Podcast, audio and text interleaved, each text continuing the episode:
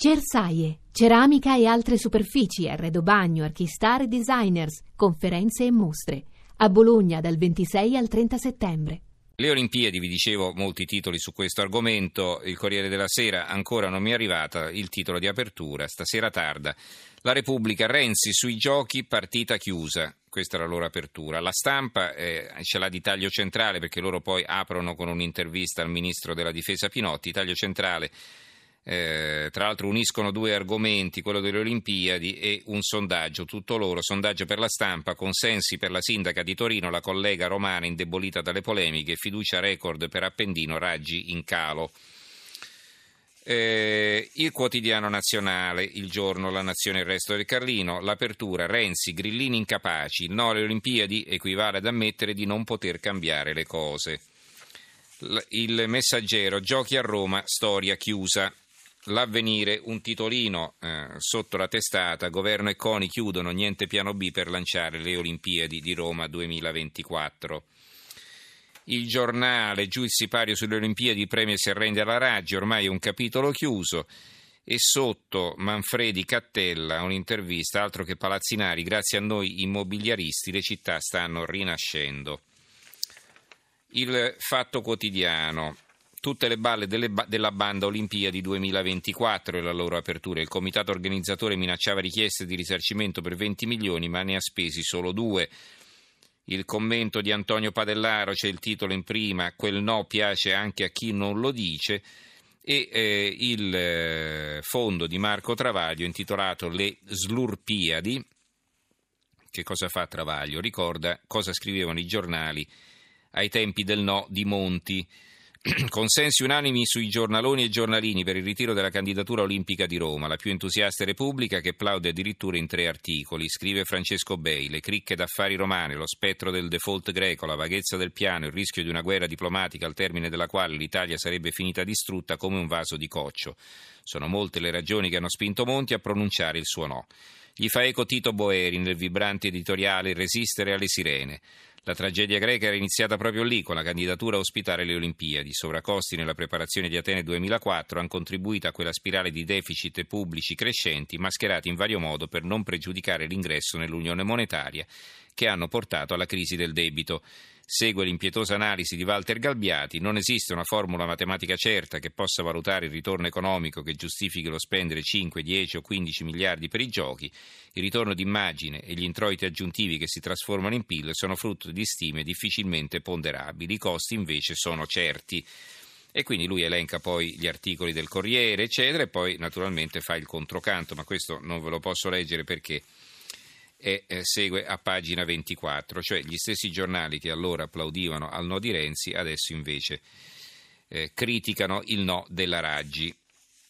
Allora, eh, libero, chi critica la Raggi sulle Olimpiadi ricordi che il tappo alle spese è l'Unione Europea, un articolo di eh, Gianluigi Paragone. Il manifesto, ora tutti con Raggi, la resa totale di Malagò.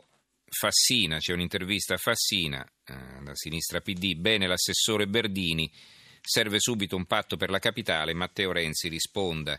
Berdini però ha pure detto che le Olimpiadi sarebbero state un'occasione, quindi bene l'assessore Berdini, non so bene, eh, bisognerebbe leggere l'intervista a cosa si riferisce Fassina, bene su che cosa eh, l'unità, l'apertura, Olimpiadi, la ribellione dei sindaci, gli amministratori delle città e delle regioni coinvolte, rifiuto della Raggi e contro l'Italia, il governo, nessun piano B, vicenda chiusa. A Palermo il raduno del Movimento 5 Stelle sarà resa dei conti, servizi alle pagine 2 e 3. Il commento di Laura Coccia, l'articolo di fondo, il titolo è Roma abbandonata, pagano i più deboli. Non abbiamo tempo di leggerlo, ma si parla di quel che non funziona nella città e eh, non, non si parla delle Olimpiadi.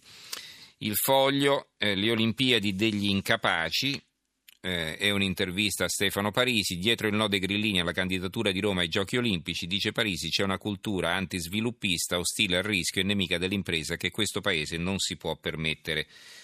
Sotto un altro pezzo, il no è ideologico, il merito non c'entra, i numeri olimpici su finanziamenti, PIL e occupazione che Raggi ignora cioè quanti posti di lavoro si creerebbero, i benefici per la città, eccetera, va bene. Poi chi paga, perché sembra che debba pagare la capitale, ma invece pagava essenzialmente il paese, pagavamo tutti, eh, non, non pagava Roma.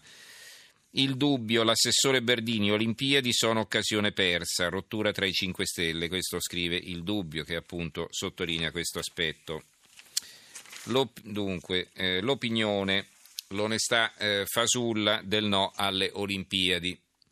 Arturo Diaconale, ci sarebbe stato poco da dire se la decisione di Virginia Raggi di dire no alle Olimpiadi di Roma fosse stata motivata solo dalla convinzione che salvare l'onestà nella capitale non ci sia altra strada che evitare le speculazioni edilizie. Si sarebbe potuto rilevare che si è trattato di una decisione demenziale, logica conclusione di oltre vent'anni di giustizialismo forsennato, capace di instillare nel Paese la convinzione che l'Italia è la terra del peccato e che l'unico modo di sfuggire ad esso sia quello di non fare nulla. Ehm, Italia oggi, senza quelle grandi opere realizzate in occasione delle Olimpiadi del 1960, Roma sarebbe bloccata, è un'inchiesta di Serena Gana Cavallo, a pagina 5. Il mattino di Napoli, Renzi, Olimpiadi, partita chiusa. Il Premier Movimento 5 Stelle ha dimostrato di non saper cambiare le cose, il CONI stop al piano B. Roma, un assessore prende le distanze dalle decisioni della Raggi, il caso della mozione grillina copiata male sul web. Questa è l'apertura del mattino. C'è un'intervista, tra le interviste del mattino a eh, Micheli, giochi a Dio, fossi il governo insisterei ancora, Milano piglia tutto perché i privati aiutano il pubblico. La Gazzetta del Mezzogiorno.